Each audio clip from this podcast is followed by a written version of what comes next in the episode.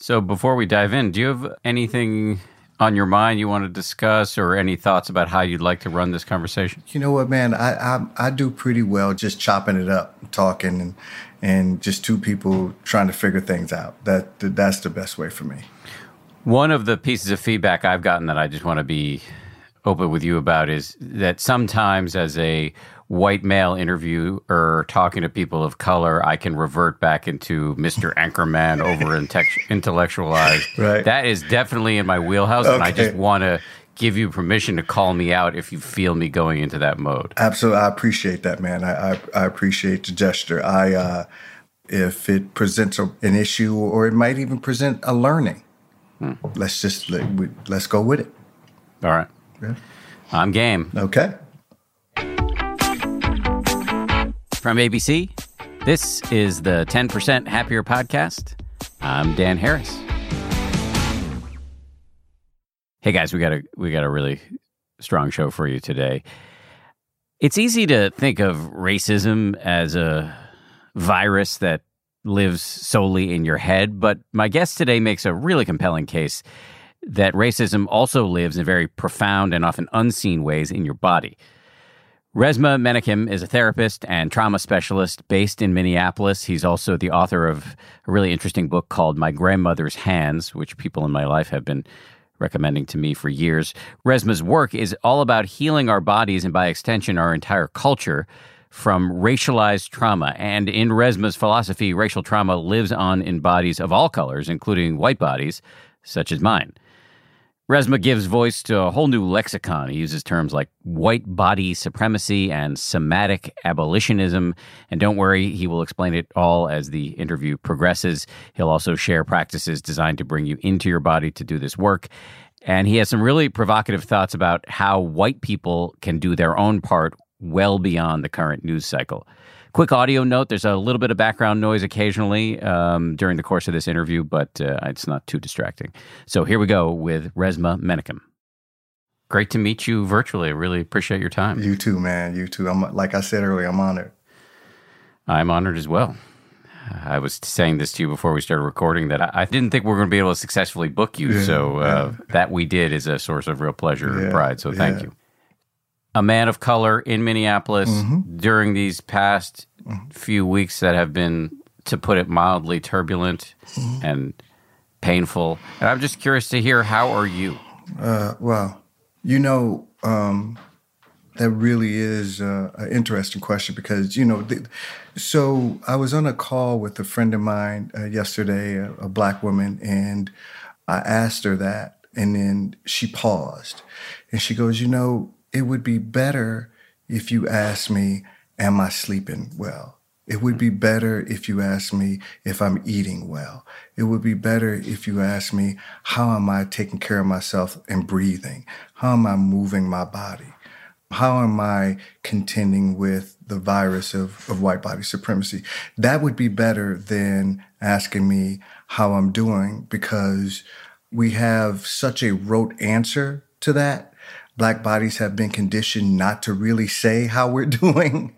Um, and so for me, I'm not sleeping well.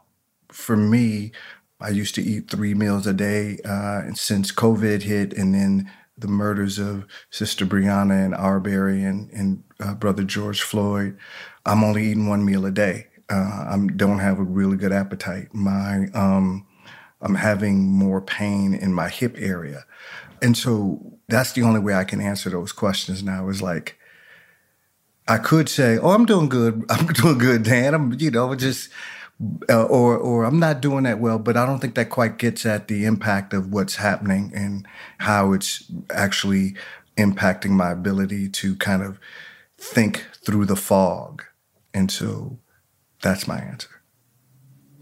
Yeah. I noticed uh, as I asked the question, you you practiced what you preach, which mm-hmm. is you took a deep breath. Yeah. yeah. Okay, I could see you. Yeah. Listeners can't see you, but I can see you. Yeah. Kind of checking in yeah. right there. They have to, have to.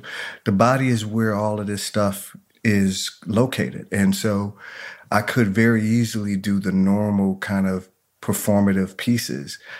But I know as it relates to to just the way that I process things, I gotta check in first. Cause if I don't, I will get off this call with you and have an experience that I've that something wasn't quite right or I or I kind of sold myself out a little bit. And so, yeah. yeah. I wonder when you can't sleep, what's on your mind, what's in your body yeah. in in those times? Hmm.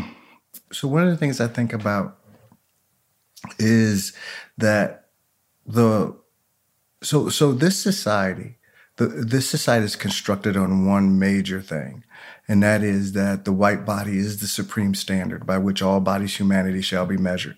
So just my black body being born into this society, there's a degree structurally that this that this system um, predicates around the world and here is that my body is deviant from that standard, and as a matter of fact, my body is non-human, and so my sleeping right now is uh, heightened because of how the threat has been presented over the last, you know, very intensely. I mean, for 400 years it's been presented, but for over the last month, two, three months, it's been such an intensity that I find myself getting into sleep, but then waking up a lot. I did two years in Afghanistan and when I came home, I was telling my wife this the other day when I came home. I came home in 2013. I didn't really land here until 2015. Hmm. and once I landed, I realized that I couldn't, my body would not let me be settled and comfortable because there's a vulnerability in settling and comfortableness. And so my my sleeping keeps waking up and and I'm finding that I'm in that space again. I'm in that space uh, where I'm on constantly. I'm doing a lot of overriding. And so uh, it's um yeah. It's, it's it's it's rough. Well, I'm sorry to hear that. Yeah. I'm not special with this. This is this is the experience that when I'm talking with um, with with black bodies and bodies of culture, what I'm noticing is that this is a constant experience. The sleeping stuff, the eating stuff, is an experience that I'm noticing when I'm doing my own podcast or talking with people and stuff like that. That that is coming up a lot. People are so when we talk about race and we try and navigate race, race actually has a charge to it, right? Race has a charge. It has a speed. It has a texture. It has a um, weight to it, right? And so this is one of the reasons why, you know, bodies of culture in general and black bodies specifically don't want to talk to white folks about race because white people don't really understand the level of charge and how that charge actually has a weathering impact on our nervous systems. And because most white people have a very remedial, collectively have a very remedial understanding of race, when we ine- inevitably get wounded in that process. And so right now, that experience of black bodies beginning to kind of grapple with the weight and the charge of this and then create culture that can actually help us heal through it is what we're in the middle of right now and there's a there's not a lot of sleeping there's not a lot of settling right now can you say more about the term white body supremacy because yeah. I, I know you've you've mentioned it a few times yeah. in the course of this conversation. People will be familiar with white supremacy. Yeah. Yeah. Uh, in your book, you really, yeah, um, you really talk about white body supremacy quite beautifully. So I'd love to yeah, hear you. Yeah. Well, Dan, talk about that. Can, uh, can we do something right quick? Let's just do something right quick. Yes. So just say the term, and I just want you just to check in before you respond back to me. Just, just allow your body to just just kind of notice what comes up when you do this. So say, so just say white supremacy. White supremacy.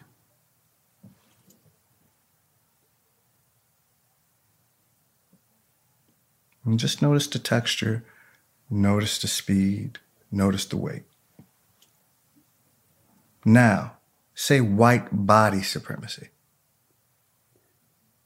White body supremacy. Yeah, yeah, yeah. Yeah. Just notice that.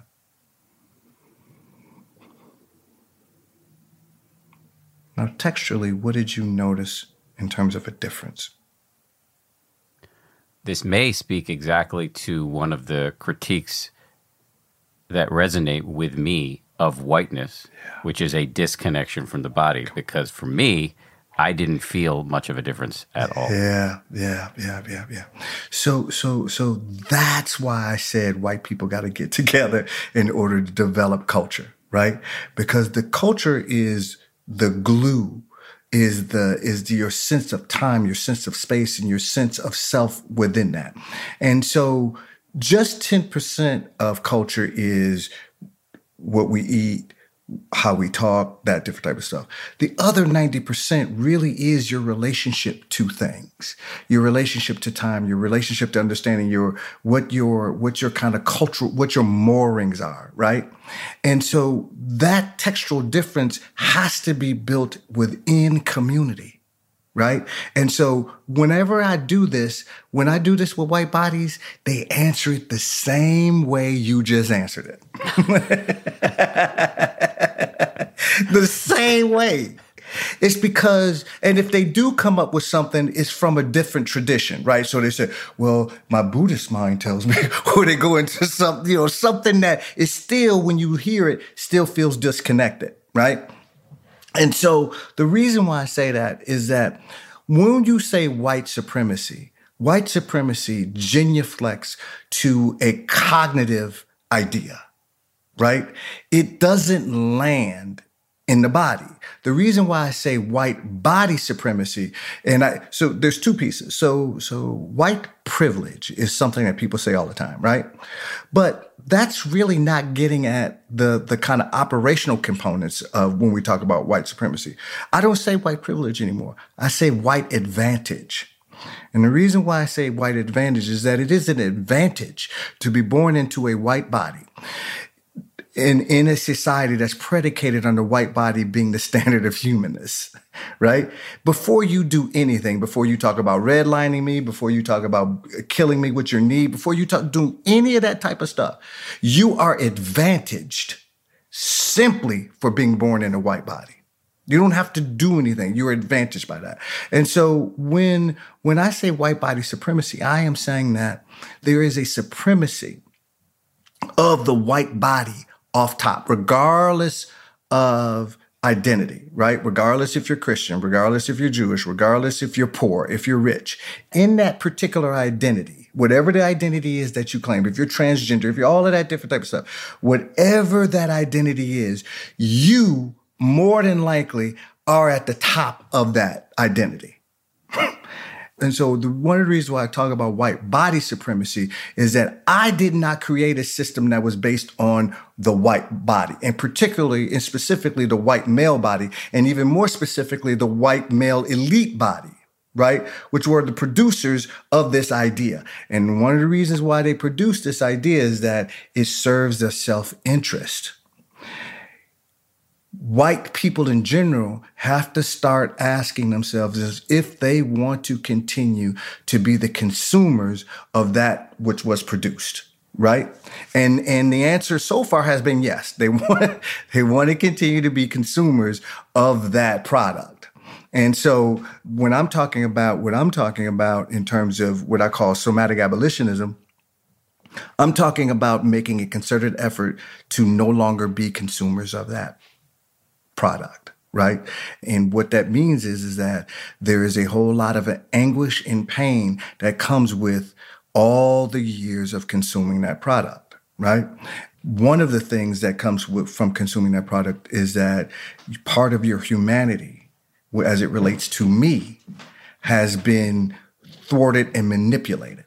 And so part of coming together in community is beginning to work with that so you can develop a container so all of that pain and all of that anguish and all of that rage and all of that hate can actually be metabolized as opposed to continuing to blow it through mind and indigenous bodies. I think a lot of well intentioned white people will hear that and say, well, so how can I have these conversations in a way that won't be exacerbating the wounds, but could actually be helpful. Don't have them with me. Have them with other white people. White body supremacy is a white people's issue. It's not, it, it, there is nothing that, there is no health concern, there is no economic concern, there is no uh, uh, education concern, there is no prison concern, there is no law enforcement concern that will not be uh, exponentially better if white people start to deal with white body supremacy. If they begin to develop a culture, if they begin to, to grind up against each other, not just trying to be an ally but actually developing a living, embodied anti racist culture. That means grinding up against each other. That means that means having those and, and committing to it for the next uh, three to 10 years. I, I believe it's going to take white people at least three to 10 years before they even know what's going on as it relates to race, um, because they have not had to navigate it. Um, and and uh, um, most white people can live their whole lives and not have to interact with me. Um, and so so so so that means you don't have to actually. My very survival depends on understanding race, the nuance, the subtleness, um, the the vibe of it, the the image, the meaning making around it, the sensation quality, all of that stuff. My life and my children's life and my wife's life is predicated around that. That is not the same for white folks. So what I would say is stop trying to talk to me about it and start talking to other white folks about it so y'all can begin to develop a culture that can actually hold dealing with it. You talk about doing the reps. Yeah. For white people need to do the reps and and I've heard you say many very poignant things in my digital uh, stalking of you. Um, but one of them is that, you know, white people get uncomfortable and they have the luxury of getting up and walking away. Mm-hmm. But you cannot do that. Can't do it. Can't do it. I can get up and walk away from maybe that specific incident, but I can't walk away from this. And white people can actually walk away from this. They can walk away from race, right? The one of the things that Malcolm X said, Malcolm X said is the most segregated time in, in America is high noon on Sunday, right? White people can actually in in terms of Christian, in terms of being in the church, they can actually even segregate and be separate from the idea of race, even in their religion. And so when somebody tells me that they're an ally, that's my I'm an ally. I'm a I'm a I'm a white ally. I'm this, that, and the other one of the questions that I ask, I would ask a number of questions, but one of the first questions that I ask is, who are your people? Who, who are your people? You're telling me that you are an ally. You're making a declarative statement, which white people do all the time. They declare things. That's different than developing culture. Being a white ally is a verb, it's not a declarative statement.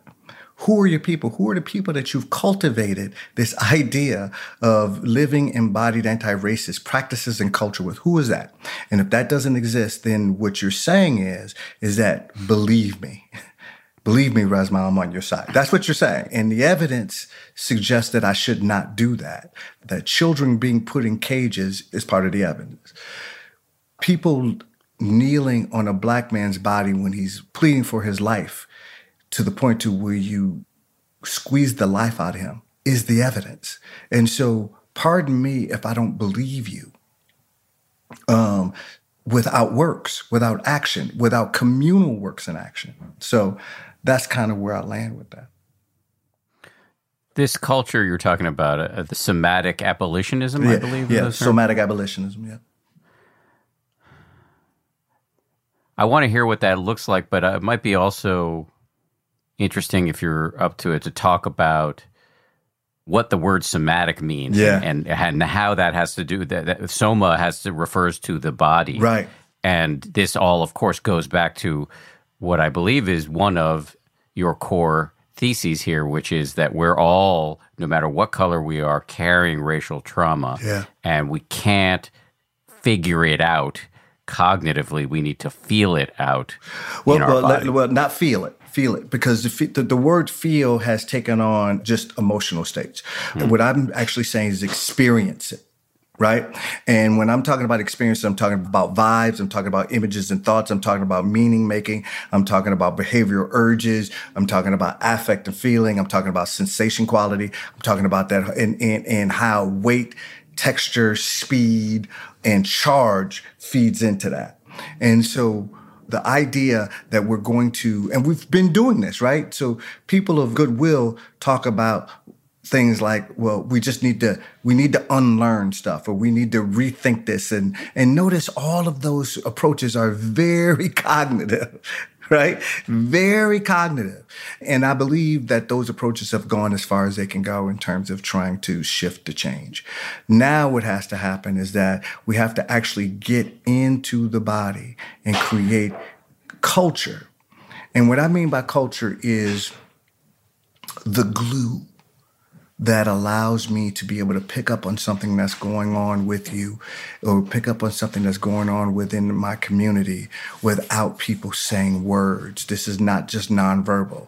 This is the ability to pick up on what is in what I call the dissonance and, and resonance fields and use your body as a barometer. So Dan, let me ask you a question. Do you jog or, or do any type of exercise or music or anything like that? Yes, all of those. Okay, so so what what, what music do you do? Like, if you don't mind me asking, like, do you do you guitar? I play the drums. Drums. Okay. So, do you remember how bad you sucked the first time you tried to play drums? Well, I still suck, just to be clear. but I sucked a lot worse when I was ten years you old. You see what I mean? Right. But just because you suck, that did not stop you from continuing to get your reps in and go and go. You see what I mean? I do. I mean, as with any skill, you got to learn the rudiments. That's and right. and I this as an evangelist for meditation, Yeah. that is Yeah. what I'm always trying to say to people. You need to go through that awkward uh, stage. Yeah, yeah. And just because you go through the awkward stage doesn't mean you stop, right? There's something that drives you to say, no, I, this is important to me, so I'm going to continue, right? Why do we think that dealing with race is any different? Right? Why do we think that there should be no process of conditioning and tempering my body to actually be able to contend and hold what it takes to be able to bring nuance? When you were first playing the drums, you would maybe play the note and, and bang on something, but you didn't know and your body wasn't conditioned and tempered enough to understand nuance, right? The same thing applies here. And the killer about it is that white people don't have to go through it. They have so many dodges because the whole structure is built around their comfort. White comfort trumps my liberation. So when white people get uncomfortable, they always know because of the whole structure. So so you remember recently where the woman, the the black dude who was bird watching, right? Mm-hmm. And then Cooper. yes, right. And then she started losing it, right? And I mean losing it so much she didn't realize she was strangling her own dog, right? But she actually did a public service. Why? Because she laid bare she laid bare this idea of how fragility, white fragility, is actually brutality, right? It is actually brutality couched as fragility, right? The trill in the throat. But she made sure that she said, there is a an African American man here, not a man, an African American man. Why? Because she knew that she had the tip of the spear at her disposal at any time she wanted it. She had an alignment with the system and the structure and police that said that her body was more valuable than that black man's body. She understood that. The problem is white folks have not created a language to be able to put that on Front Street and work and grind on each other with that. So what ends up happening is, is that there is a notion of it, right? But you don't say it in polite company. And, and white people have to get to a point to where they actually are using that as knowledge as opposed to saying, well, that was just one incident, right? that was my white man voice, right? So that was that was that that that it was just one incident, and white people are really good at going to episodes and episodic things as opposed to structural things. What she was doing was a structural nod to what she knew she had power in. And if you asked her about it, she probably could voice it because trauma over time becomes decontextualized, right? And trauma over time that becomes decontextualized can look like personality in a person. Trauma over time can look like family traits in the family. Trauma decontextualized over time can look like culture in the people. Right? And white people have yet to begin to weave in and go in to the, some of the traumatic things. Listen, most white people that came here to this unceded land, most white people that came here were fleeing something. Think about that. They were fleeing. Do you think that fleeing stuff that got stuck in the bodies, when you're fleeing something, and, and Dan, you're you're a reporter. Have you ever been you've been to war zones, right? Yes. Yeah. You know what that flee energy is like, right? Yes, I'm also a small man, so I was bullied a lot in high school. I know the flee. You see what I mean? The energy from that. You, you see what I mean? So so so just because you get a little older, don't mean that that flee energy all of a sudden dissipates. You have to do something with that. There's some work that has to be done, right? And white people have created a structure where that work is not even within their purview. It's not even a thing. The only time it becomes a thing is when they see something that shocks them. And then they say, I didn't know. And black people look at them like they're out of their damn minds. Black people look at them like, you, you, and if, if they are earnest, if the white person is earnest to say, I really didn't know, they, what you don't realize is that that actually makes us think you are so dangerous. You are so violently dangerous to me that even if I love you, I won't allow myself to further be brutalized by this. This relationship, if you love me and you are surprised by this out of all of these years, you are dangerous to me. So when you come up to me and declare that you're an ally, I either think that you are trying to convince me of something or that you are trying to get me to take care of you. Right? And so that's the dynamic that we have not yet. We don't speak the same languages. We don't, we, we don't speak the same embodied language. We don't speak the same verbal language. We don't speak the same vibratory language. Totally different languages. But white people always want to come and deal with us as opposed to dealing with white people. Mm-hmm.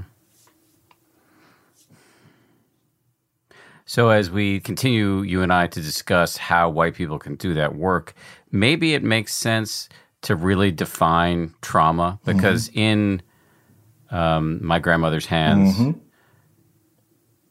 A truly excellent book, by the way. Oh, thank uh, you, man. I, I, appreciate that. Thanks for writing it. Mm-hmm. In that book, you really give such a useful and clear description yeah, yeah, of trauma, and yeah. then it leads to many other useful and clear uh, concepts. But but does it feel right to you to start Absolutely. with trauma? So trauma is basically this: trauma is anything that happens to you that's too much, too fast, too soon, right? Coupled with something reparative that should have happened that didn't, right? Trauma is also how the body responds to there is a part of us that knows that so when something traumatic happens our body wants to complete something either a fight or a flight or a freeze some some type of response that got stuck right so basically my body is responding to what happened to me right and that thing that happened to me can be decontextualized. And then that, that decontextualization now looks like who I am. Right. And so, and so when something happens, not all bad things that happen to you are traumatizing. Right. The trauma is when you get stuck either in the activation of it or in the settling right? That's the trauma. We can get stuck in a in a depressed kind of, you know, you know, a, a, a kind of uh, a coiling type of place, or we can get stuck in a I'm always on. I'm looking. I'm, you know, my energy is always right. You get stuck in one of those places. That's usually when you're talking about some type of trauma effects, right? And many times, the trauma is not just individual. Like in this time where, where black bodies are not sleeping, one of the things that I've been telling uh, a lot of black bodies is this, is that what you're contending with is not just the energy of this moment. What you're actually contending with is what I call HIP, right? H I P P, right? Historical, intergenerational, persistent institutional, and your personal traumas, whether it be in gestation, whether it be in childhood, whether it be in adolescence or adulthood, right? Those things get coupled together. So something like watching George Floyd or something like watching Brother Arbery, the weight, the contextual weight is actually not just that image. It's that image plus the historical, plus the intergenerational, plus the persistent institutional. Because it's not like that happened. We had we had grief and traumatic and a horror response to it, and then the institutional stuff stops happening, right? The institute. I'm still more likely to be murdered by a police officer. I'm still uh, more likely to be let go of a job early. I'm still more likely not to have the wealth accumulation because I didn't have ac- access to FHA loans or were redlined out of a certain area. Right? I'm, that's still happening, right? In addition to maybe some own, my own personal traumas. So the weight of it is so much, and there's a stuckness quality that can happen with that. The problem is, is that many times we we internalize that stuckness quality as being something defective in us, not what happened to us. And so, in my grandmother's hands, one of the things that I really tried to do was say, look, what we're dealing with is not an individual horror it may be individual in terms of what happened, but the horror of it and the terror of it is actually historical. The energy of it is actually intergenerational. The energy of it is actually uh, institutional and personal. And the reason why I say that is that I don't want Black people and Black bodies to walk around thinking that they're defective. They're not. Something happens and continues to happen. And the field of epigenetics seems to be, as you as you write about, yeah. seems to be bearing this yes. concept of, yes. of inherited yeah. trauma yeah. out. Yeah, exactly right. So one of the things that's happening is that um, is that so there's a lot of research that's being done in epigenetics, mostly on mice and stuff like that, and, and how 14 generations, you know, the famous experiment, cherry blossom experiment, you know, all the way down, you know, there's still reactions. But but but what I would say is that there are there are communities of culture that have known this and have passed this down, right? Indigenous populations on, on this land or North America always talked quite eloquently about uh, blood-borne memories right? And and that's the same thing. Is that I may not be alive to tell you that this that this world that you're living in right now will ravage you simply because you are housed in a body that is deviant. I may not be able to do it. But what I will leave you with is all of the stuff that was happening for me and all of the things that I leaned into and recoiled from, both the things in terms of resource and the things in terms of horror, right? And so you may only, because it begins to be decontextualized, by the time you get it five generations later, you just have a notion of it, right? But you don't have the context for it. And so one of the things that I was really trying to do with my book is give it context. That this is the thing that's always been floating around in the back of you, right? These are the flinchings and stuff. It might not actually just be yours, it might actually be your ancestors. And the cherry blossom experiment that you describe, it was in mice. Um, you'll do a better job at this. I'll start it, and then you'll correct all the errors that I make. Um, as somebody who's such a bleeding heart that I don't eat animals, I didn't love this study, but they basically put mice on a floor that's randomly electrocuted. That's so it. they're just hopping around and feeling unsettled all the time because they're getting shocks at random time. And then they put those, eh, I guess they're all male mice. They right. put them in with a group of female mice. They that's had it. babies. But before the babies were born, they took the male mice out of so they there was no communication to the babies. That's right. And yet, oh, by, by, by the way, while they were electrocuting the male mice, they sprayed in the scent that's right. of cherry blossom. That's, that's, that's the big piece. And then those babies that had never met the, their fathers, who had had this horrifying traumatic experience, mm-hmm. merely introducing the smell of cherry blossoms made them jump around.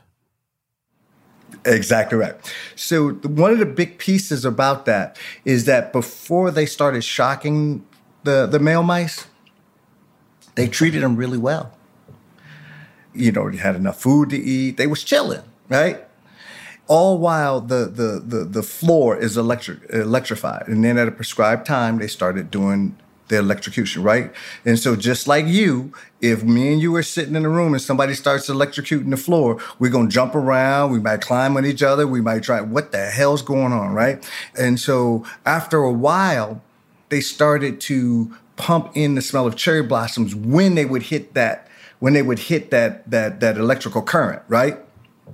Did that for a couple weeks, then they stopped doing the electrical current and then just would introduce just a cherry blossom and it would react the same way as if they were being electrocuted, right? When they took blood samples from their bloodstream, they found that there was more of a presence of cortisol, more of a presence of at higher levels, right? Because they had to be on point to think about well, when's the next thing going to happen, right? Then when they put them in with the female mice, they bred and then they removed them before they had any connection with their offspring. And when they when the offspring got to a certain age and they introduced the smell of cherry blossoms, they acted the same way that their daddies acted. Right? That's not a defective mechanism, that's a protective mechanism. Right? Look, when you smell that, now now dad is not whispering in their ear. It's, it's, it is the genetic expression that says things might be dangerous. This is going to get turned on. This is going to get turned off, right? And you need to just respond to this stuff in case I'm not here, right? Now think about that just in that one generation, that one mouse. Just isolate just that one baby mouse. And that one baby mouse now, over time, begins to have children of their own. And then their children have children of their own. And then those children have children of their own but the notion is still there because daddy never healed his or you understand what I mean? Or mom never healed hers. So what ends up happening is is that everybody is is is responding to daddy or mama's personality as if that is daddy or mama, not what they got organized around. Now take that what I just said and put a 4-year-old white boy at a lynching seeing Mr. Mr. Johnson, who runs the grocery store, seeing Mr. Mayberry, who is the police officer, seeing the mailman, the milkman, in this it, doing this heinous thing that is socially sanctioned. What gets passed down to that white boy that now becomes standard? That white boy now is a judge. That white boy is now a executive and all of that stuff gets passed down, decontextualized, and here's the kicker. And now it's in a white body, so that means it's standard. It is the rule, right? That's why we can't just talk about race cross racially, right? Is because all of that stuff has yet to be contended with in white people themselves. And what I take from that is what that brings me back to is one of one of the points that you make really well in your in your interviews and in your writing, which is white people, myself included, might think about racial trauma as a problem for other people, but we have our own racial trauma. It just doesn't. It's going to look very different. That's right and there's everything in the society is organized around you not ever dealing with that. And you won't de- necessarily deal with any um, any requisite repercussions for not dealing with it. That's the thing is that if white people actually start to begin to develop culture around this they're going to lose something you are going to lose something. You're going to lose friends. You're going to lose money. You're going to lose relationships. You're going to lose wives. You're going to lose husbands. You're going to lose children. You're going to lose status. You're going to lose something. And that's why most white people don't do it. And if they do do it, they ain't going to do it in order to build culture. They'll do it in order to be woke. They'll do it in order to virtue signal, but they won't do it to build culture. I mean, I certainly know what it looks like to want to have my virtues affirmed, uh, to to do what's often referred Mm-hmm. Yeah. to as cookie seeking, to want to be seen as a good white person. I de- I have that. I see it. It's get- coming That's up it. even in this Yeah. conversation. Yep. Yep. And let me say this, Dan, and you help you help other white people by saying that. Somebody like you, who everybody done saw on see on TV and all that different type of stuff. When you say that stuff and you say, I've even know I'm noticing myself doing it as I'm talking to you right now. What it does is is that it allows other white people to begin to say, this isn't all of us. How do we, we got to get at this piece, right? We got to work with each other. We can't keep trying to figure this out individually. This is not an individual horror. This is a communal horror. So if y'all keep trying to develop individual ways to deal with a communal horror, you're going to keep genuflecting back to these types of things. So, so the next thing I want to say that hopefully will be helpful and onward leading, as somebody who has a microphone for a living, um, is that you have described this work as painful, um, as uncomfortable. That's all true in my in my limited experience, having done a limited amount of work in this area. But it is also invigorating. And it is also, and I'm not talking about the wokeness points or the PC points, which is That's right. fleeting little right. hits of dopamine and not really that substantial. But getting to know yourself is it's profound. Absolutely. And and then you're not owned by these horrible little thoughts that you don't want to face of you uh I, you know what um I may be friends with so and so. I may be mentoring so and so because I have a white savior thing going on, or um, I may feel sort of uh, subliminally superior to everybody I know who has different pigmentation than me. Looking at that stuff that we don't want to look at actually and this is important because people operate out of the pleasure centers of their brain. We do what feels good. Right. So, what I'm trying to direct myself and other white people too is that this work is meaningful and feels good, even though it sucks on a million other levels. That's exactly right. So here's what I would say is that you are absolutely right by what you said on an individual level. What I'm talking about is another level, right? What I'm talking about is that communal level, right?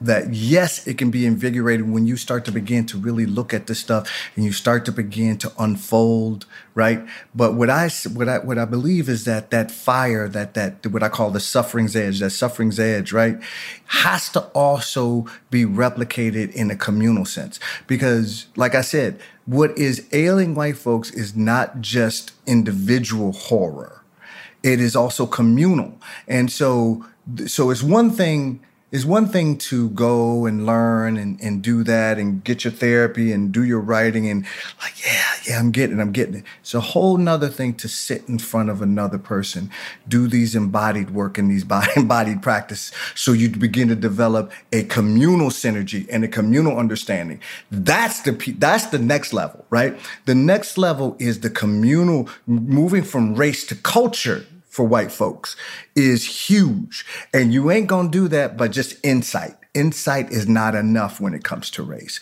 It is brittle. Strategy is brittle in the face of culture.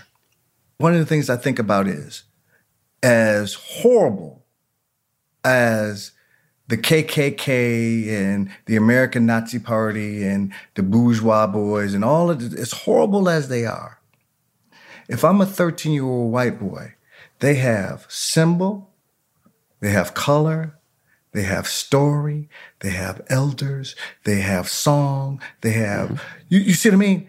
They have sense of time, uh, rules of admonishment, rules of acceptance, right? Right? A language, right? A feel, right? Tell me what a white ally has. A lot of likes on Twitter, maybe. You see what I mean? Nothing to hold that 13 year old white boy. So if white people are not developing an embodied anti racist culture, there's nothing to sustain. Strategy will not sustain that, right? You have to actually develop culture. So you've brought me exactly where I was hoping we would get to in this conversation. So what does that look like in a really sort of detailed level? What does it look like for for the people listening to this who want to do this work? Who what what does that look like individually and culturally? How would how do we take this into reality?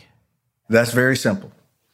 Commit three to 10 years of meeting with other white bodies, doing the embodied practices, doing the work specifically on race. Do that for the next three to seven years and see what emerges. Simple. Just that. Most white people won't do that. When it starts to get uncomfortable, when their scheduling starts to interfere with it, when their yoga starts to interfere with it, when all, they will give it up rather than hold to it. They will, rather than get mad at each other, rather than point fingers at each other, rather than dealing with the sexism that shows up in the context of it, rather than dealing with the homophobia that shows up in the context of it, and specifically centered around race for the next three to 10 years. Simple. Do that. I want to talk about those practices in a second, but since you're expressing lands for me as pessimism about whether white people will actually do this given the fact that we that we need to get to yoga class. Do you have any hope that we're going to be able to have reconciliation? Well let's do this. If all it took was for a black man and a black woman to be murdered on TV we would have started making changes with Rodney King we would have started white folks would have the epiphanies and having something something shocking that you see. That is not the curative thing right? So i'm just going by what i've seen right? My pessimism is irrelevant to the action that white people need to take right? And i would say i'm less pessimistic. I'm very optimistic in terms of bodies of culture and black bodies specifically. I don't have a reference point for white bodies with regard to a sustained living embodied anti-racist culture and philosophy. I don't have a reference point. And somebody's going to write you after we're done with this and they're going to say, well, what about all the uh, abolitionists that were, you know, abolished slavery and stuff like that? I would ask that you read uh, Stamped from the Beginning before you ask me that question. Because one of the things that Brother Kendi talks about a lot is the idea that there's no such thing as a non-racist, right? You are either working to dismantle the system of white body supremacy or you are not, which means that you're supporting it. So when you talk about the abolitionists, many of them had the underlying belief that all that needed to happen was that black bodies need to be more in proximity to white bodies in order for things to be better, right? The, the kind of um, integration type of understanding. But but the standard is still the white body. right? Segregationists was like, nah, we, we, they need to be away from us. We don't need to be right. But but the standard is still the white body. And so for me, that you have to examine those pieces. So it's not so much that I'm pessimistic. It's really more that I'm dealing with reality. I haven't seen it happen. So until I see it happen, I'm not gonna I'm not gonna jump up and down just because I see a couple police officers take a knee. I'm not going to jump up and down just because I see some white people uh, stand in between black people and police officers. Did any of those white bodies take each other's telephone number and say, for the next three to 10 years, we're going to make sure that we come together and we go through this and build community? Did they do that? Probably So not. if you don't think that's going to happen, what hope do you have going forward that these wounds can be healed? I, I, don't have any, I, I, don't know about the wounds being healed in terms of cross racial. I do know that black people and, and, and bodies of, of culture in general, what I am seeing is that they're starting to speak about this differently. What I'm seeing is that bodies of culture are starting to say, you know what? There are, I mean, I've seen so many black people who on TV would normally kind of play the line when you would ask a question about something, and they're going full fledged. What we're dealing with is white body supremacy. What we're dealing with is white supremacy. You've heard that so much now on the air, and I'm sure you have on ABC. You you you've heard people talking about this, right? You you the, the tonal quality in black bodies and, and and and bodies of culture is not the same as it has been right? And I think that's be, and I think what's happening is that we, we've we've hit this we've hit this point where uh, we're not looking for white people to that that the old trying to recreate the civil rights movement is not our standard anymore right? And so the only reason why people are even paying attention to black bodies and bodies of culture right now and talking actually talking about reimagining the police and that relationship the only reason is that money was lost buildings burned right that there's going to be uh, uh, people are going to have to look at how their city and state budgets are impacted by this. That's why people are starting to begin to say, "Well, we got to look at the, at the structural pieces of this differently." Is because it cost white people money and property. And remember, one of the first properties on this in this nation was me, right? And our relationship changed when we were no longer property. And so the fact is, is that the change that I think will occur will not be because white people are nice and they get it. I think the change will occur is because white people are doing their work and black people are saying you better do your work because we are no longer uh, going to be considered uh, structurally by you, even though intrinsically and innately I know I am a valuable, adequate, worthy human being, and so is my wife, and so are my children. I know that. Structurally, I'm a monkey. It is why you can see somebody like Michelle Obama and President Obama, as talented, as beautiful as they are, be caricaturized as apes the anti-blackness weaves through the structural apparatus and the institutional apparatus, right? It's always been there. Is Resmaa human? And the answer from America has always been no. So, not pessimistic, just very observant to reality. I'll be right back with much more of my interview with Resmaa Menakem right after this.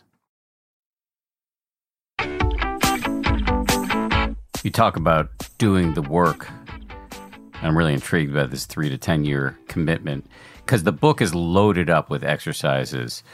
yeah, practices. practices uh, you know, them. Interestingly, uh, I don't believe you use the term meditation, but as somebody who's coming from the meditation world, it's definitely what I would call meditation. But um, but can we talk about what some of these practices are?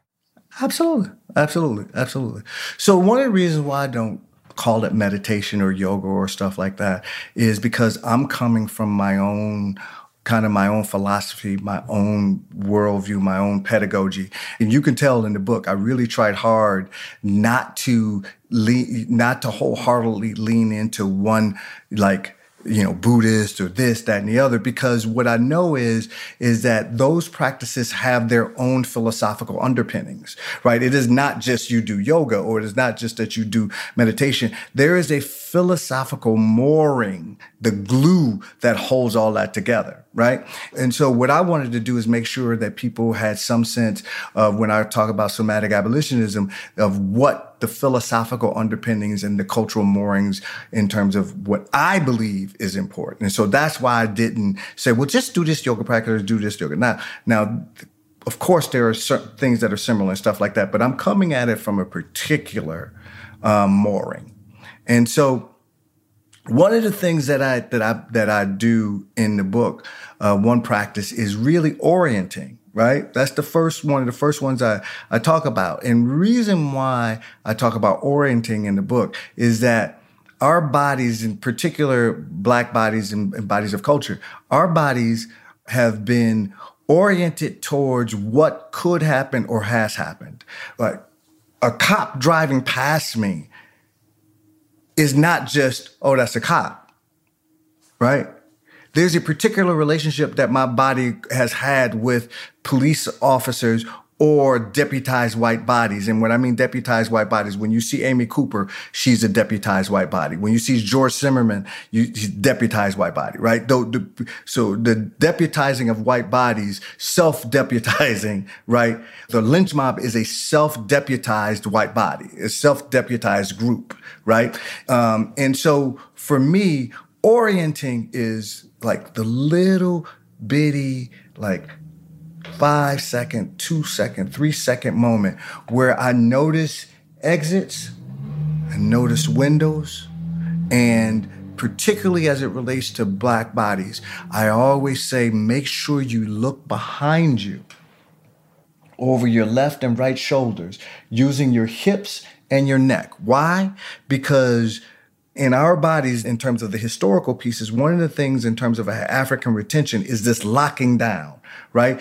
In our bodies, we couldn't run. If we ran, there was brutality. If we stayed, there was brutality. So there's this locking in the hips that takes place, right? And so one of the things about orienting is beginning to engage the hips, the vagal nerve, the, the neck, right? Because those things historically have been pl- things that have gotten stuck. And so if they got stuck in my mama, right? I learned from my mother not just what she told me verbally to do and not to do, but also what she recoiled from and leaned into. Right? I also learned from that too. And so that's one of the ways it gets passed down.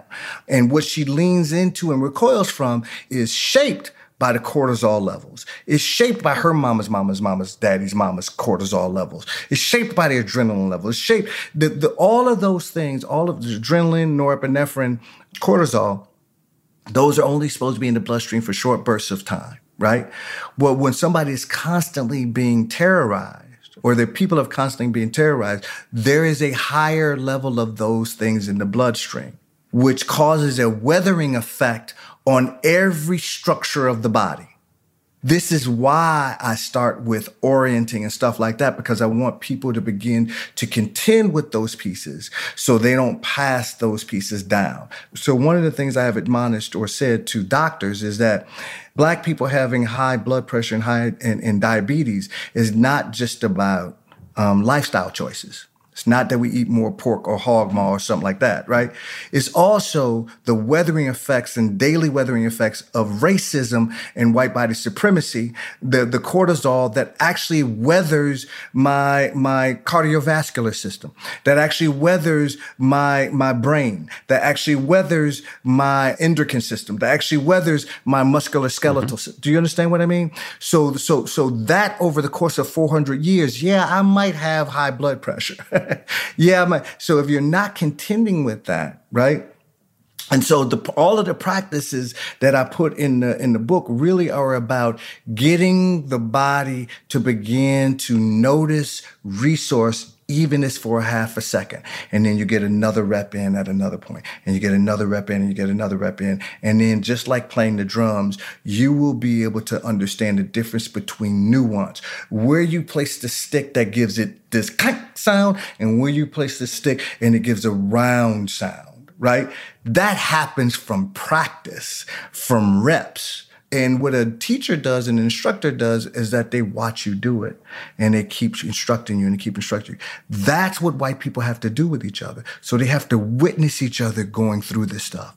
They have to observe each other going through this stuff. Somebody has to be the person that shares so the community can learn from that and then develop culture and develop the nuance and develop the resonance and the dissonance that it takes in order to actually be anti racist.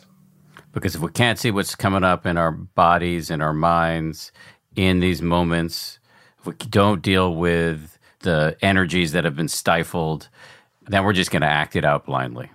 That's it. That's it. That's it. And because your body is considered to be standard, right? You're, you you set the rules. So, so the rules is to be silent. That's why white people get so uncomfortable when black people are like saying, this is some cr- straight up crap. You are foul and stuff like that. Me? Me? Right? you know, and it's infuriating because you're not going through any practices. You're not doing anything culturally. Um, and that has to happen because otherwise I can't trust you. It's going to take some. I'm not going to trust you anyway because we didn't have 400 years of this. But at least if I can see you beginning to actually do your work, there may be a level at which, like, like, let me give you an example. So now, now NASCAR is is saying it's illegal to bring the rebel war flag, right? To, to bring it to the thing. Now they're doing it, right? And everybody notice how how good a lot of people are feeling about this. This just, you know, white people are just so happy and everybody's, you know, embracing Bubba and all that different type of stuff, right? But if you if you watch very carefully, what you'll see is also at the same time people saying, yeah, that's enough. That's that let's let's go back. When are we going back to normal? right? When are we getting back to the way that things were, right? You, you're hearing that at the same time. That's the piece that I'm talking about. That's the piece that I'm talking about. When we say go back to the way that things were, the constriction that happens in black bodies is that wasn't good for us. you want to go back as and you want to get things back to normal. That that was not cool, right? And conversations end up being, yeah, yeah, that, yeah, that's true, but right?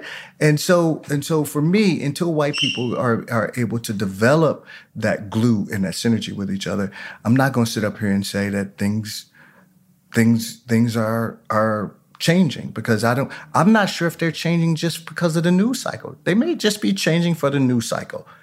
I will know a year from now whether or not what we're talking about is a structural change or whether or not it was based on the news cycle. I share some of that concern not, not just some. Um, yeah. Barack Obama, when he was a senator, he said America goes from shock to trance faster than any other nation on earth. Hey, I never heard that, but let me write that down. That that is that is absolutely true. Right? Absolutely true.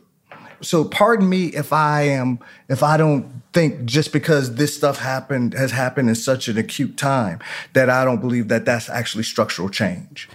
So we talked about orienting. Can can you describe another or several other of the practices that are designed to bring us into our bodies to feel, to experience, sorry, uh, our trauma, so that we're not so owned by it? Yeah. So so another one is uh, self touch. Right now, some people are gonna hear this and they're gonna have a creepy mind. That's not what I'm talking about. I'm talking about. right? Not talking about if you want to do that, that's fine, but I'm, that's not what I'm talking about. I'm saying that there are parts of the body that show up in ways that um, really are calling for support right? Um, and so, uh, so something may show up in the stomach, which I call the experience center. Uh, something may show up in the chest, which I call the the feeling center, and then something may show up in the head, which is the kind of thinking center, right? And so, what happens is that when that stuff shows up, many times it shows up as a sensation, as a word, as a speed, as movement, and stuff like that. And so, we have been conditioned to kind of override that stuff. What I what I talk to people about is that don't try the next time that that stuff shows up in your in your chest. Just touch your chest. Now here's the thing. When i say touch your chest i'm not saying jesus hands right? I'm not saying god hands. I'm not saying that you're you're putting something in and you're taking it out. What I am saying is that may be a place in your body that has never or rarely experienced support. All you're doing is supporting it. That's it. Just take a moment and just allow yourself. Now, you may not experience anything. You may not experience relief and you may not experience uh, any activation. And what I say is stay with it. Something else will happen. Keep getting the reps in. When it shows up, just do it every time, right? And that's the self touch, right? Now, are, Dan, are you married or yes. in a relationship? Okay. So imagine imagine you're experiencing something and and and it's and it's landing in your chest right and you go to make that move and you just I'm, I don't know what I don't, I'm not putting anything in. I'm not taking it out. I'm not trying to like get rid of it. I'm just something showed up and I'm giving that part of my body some support. Imagine doing that, right?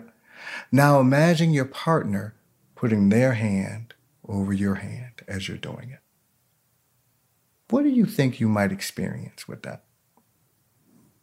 That would feel good. That would be support, relief. That's it, right there, right? Now imagine doing that with a community. So when somebody else does it, you'll experience the anguish and no, I don't want you doing that, and da da da da da, and stuff starts to surface. People will see it in your face. They'll start to notice, oh, when I get close to Dan like that, this stuff starts to show up. His cadence picks up, and now you're developing the glue. You're developing the understanding, the sense of it, right? That's what has to happen for the next three to 10 years. So when you say doing that with a community, you mean I'm in a room with other white people, we're talking about and touching this this difficult stuff and maybe somebody else puts her his hand on my chest. Yes, right. You as act, uncomfortable as that may be. That's right. And, or you say they don't just get up and do it. you know, nobody just get up and, and like, hey, I, I'm just gonna touch you, right? Just has to be something that you say, I'm willing at this point to engage in, right? So when you do it, now being in that room and you say, hey Joe, um, would you mind just hovering your hand? Don't even touch me, just hover your hand over my hand, right? And now all of a sudden, Joe has an experience in that moment. You're having an experience in that moment. You don't have to do it for a half hour. You do it for five seconds and then say, okay, Joe, that's enough. And then break. And then just go quiet and pause and notice what shows up. And then come back and do that again and again and again and again do you understand what I mean? The mm-hmm. language and the embodied language and the verbal language that you guys will develop outside of that, Joe will develop something because he will begin to see your nervous system on your face. He'll see it and hear it in your cadence. He'll see it when after that's over, you start to begin to attack Joe or you start to begin to move away from Joe, right? All of that stuff is happening right then right? And you begin to develop something around it as opposed to now going into a room, having a book club meeting, going through my grandmother's hands, and then leaving, and that's it. Right? That, that, that it becomes an intellectual exercise rather than a, an embodied practice. And what I'm saying is, at this point, white folks got to start developing embodied practices specifically around race to begin to work with this stuff. Otherwise, it's performance art. It's interesting. Uh, I'm, I'm I'm keeping my eye on the clock because I want to protect your time and be respectful of your Appreciate time. And you. and I realize that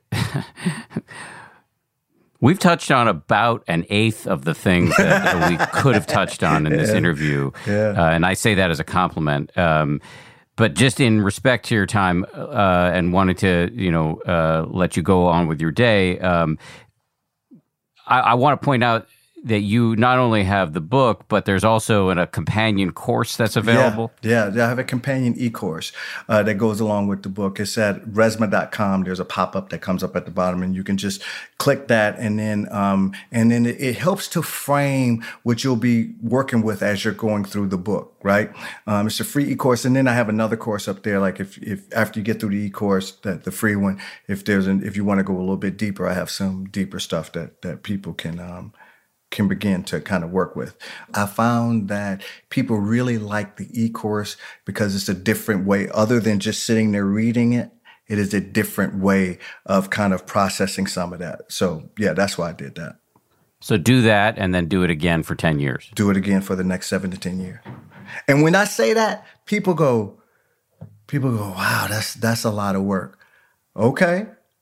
I'm 55 years old. I've been doing. I don't. I don't get to say that's a lot. Of, I got to keep going. I don't get to opt out of this, right? Um, my my my experience and what I've gone through, I haven't had any any any opts out, right? And and white people are going to have to get to a place to where they develop ways that they can't opt out. they got to stick with it. Yeah, and also just worth pointing out, as my friend Willie Mack, who's a old close friend of mine, has said, you know, white people need to get used to being uncomfortable. What you're describing is it opting in to being uncomfortable, yeah. do the work. Yeah. But de- demographics tell us that we're heading inexorably toward a country that is no longer majority white. Mo- so that is going to bring with it discomfort. Yeah. So so so no longer majority white as in white, body count. We yeah. body count yeah. not in terms of power. Right. See, that's that's that's that's the piece. If you're looking at this from a structural lens, you don't get fooled by the idea that that that America is browning, right? You you understand, yeah, America may be browning, and the world is brown, right? And browning, and the power.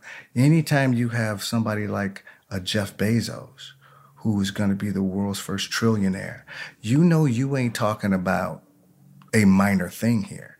Your people don't give that up readily. The elite bodies will, will rather than give that up, they will hire an army to protect their self-interest. And in America, we've been fooled to believe that we're exceptions to this stuff. We're not exceptions. This presidency has proven that there is no exceptions. The same thing that you see in a banana republic is the same thing that you can see here if you're not diligent. if you're not diligent, that there are people who are more interested in keeping control and more interested in having power and more interested in making sure that their self interest is protected rather than the commons. And then there, oh, there was one more thing I wanted to say. Trauma is what happens inside of you when what happened happened. That's another definition of trauma. Is trauma? That's from uh, Gabor Mate. What happens inside of you. Trauma is what happens inside of you when what happened happened. Right? There's a quality. Something happened. So when I got raped, not only did I get raped, but something happened inside of me when that happened right? And there's many times when that thing happens inside of you, we don't have a language for it. So we think something is defective in us, and it's not. And it stays with you. It stays, it stays in what it. you describe as the lizard brain. That's exactly it's, right. still there. And it's protective. It's not defective. And that's the thing. It is protective, not defective. The results of it can be damaging, dangerous, malicious, and potentially cataclysmic. And if you can get to the energy of it and work with it, you will find that that, that energy can also be used for fuel for your transformation. Yeah, because I read something very, I, I as I was, well, I listened to the book. As I was listening to the book, I was, I, I heard it as liberating on a level because if you describe the trauma as something that's you know you didn't ask for and you're certainly not summoning it on purpose and i'm talking now as a white person mm-hmm. it allows you to get out of the cul-de-sac of guilt and shame which is more is a, is a bypass of, of really actually yes. dealing with the thing yes. because you don't have to take it so personally that's right right so that's i've right. been born into this system and i didn't create it so i can get away from white guilt which doesn't help anybody that's right, that's right. so let me say this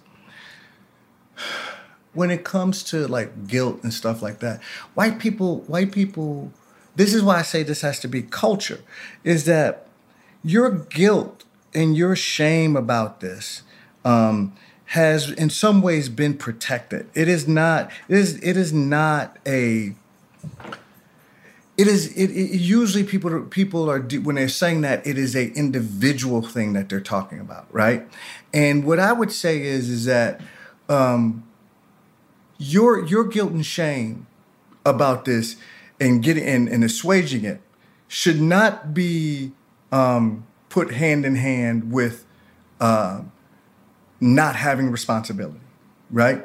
Is that what we're saying is get in the game. Get in the game, man. You're not even in the damn arena. Get it in the game and then see what comes up. But if you ain't in the game or you're outside the arena and you said, dude, you need to dribble the ball like that. Dude, you're not even in the arena. Shut up. Don't don't talk to me. like like that'd be like somebody saying to Jordan, you know, outside the out, you need to do shut up. I'm I'm sitting here, I do a, a thousand uh, layups. I do 10,000 um, um, um, free throws before before every game. I do I work out before every game, and you gonna tell me how to do this? You're an idiot, right? and so what I would say is, is the white people gotta get in the game. All of the guilt stuff, all of that shame stuff, are dodges to developing community. Dodges. It's a beautiful place to leave it. Um, and I'm going to keep my word and get you out on time. Uh, uh, I really, really, really appreciate your time. Um, thank you for doing this. And uh, thank you. Hey Dan, man, I appreciate you, man. Thank you for giving me the platform, and you know this don't have to be the last time. Let's let's uh, let's keep chopping it up. Oh, you may re- you may regret making that offer. okay. okay. Okay. Okay. Thank you. Thank you. Big thanks to Resmaa and big thanks as well to the team who work so hard to put this show together on the regular. Samuel Johns, our senior producer. Marissa Schneiderman uh, is our producer. Our sound designers, Matt Boynton and Anya Sheshik of Ultraviolet Audio. Maria Wurttele is our production coordinator. We get a lot of input from uh, my TPH comrades, Ben Rubin, Jen Poyant, uh, Liz Levin, Nate Toby, and of course, shout out to my ABC guys, Ryan Kessler and Josh Cohan. We'll see you soon with a freshie.